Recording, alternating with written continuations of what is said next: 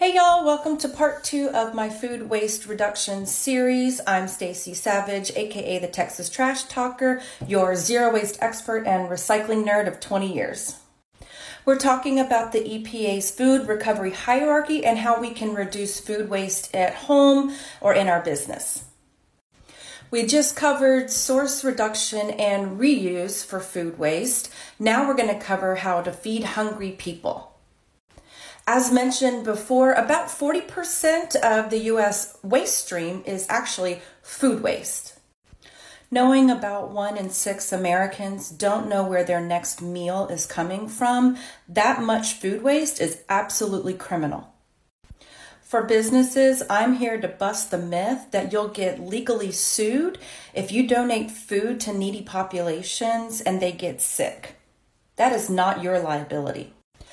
The Bill Emerson Good Samaritan Food Donation Act of 1996 allows businesses to donate food in good faith. That means that food donations are either non perishable or if they are already cooked, then they need to be kept to proper time and temperature uh, standards through the health department. Your business liability is released if you stick to those guidelines and you use a nonprofit organization that distributes the food on your behalf. These local nonprofit partners could be your local food bank, uh, shelters, and even soup kitchens. If you're just an average American and you don't own a food business or have a food permit, you can still donate food, of course. It's got to be non perishable uh, items, but you're not going to be covered under this federal bill. This is to protect businesses from legal liability. Other ways to take action in your daily life is to go volunteer at those food banks, volunteer at the soup kitchen, serve the underserved population. For businesses making food donations, it's really important that you keep a manifest throughout the year. Uh, notating how much you donated and what you donated and how you kept it to proper health code standards.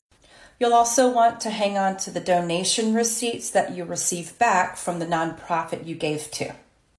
Why is that? Because you get a 15% deduction off your taxes for the fair market value of what you donated up to $60 per donation.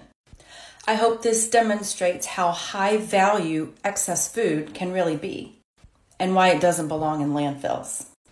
I'm more than happy to answer any of your questions in the comments section. Go ahead and like and follow for more. Short Cast Club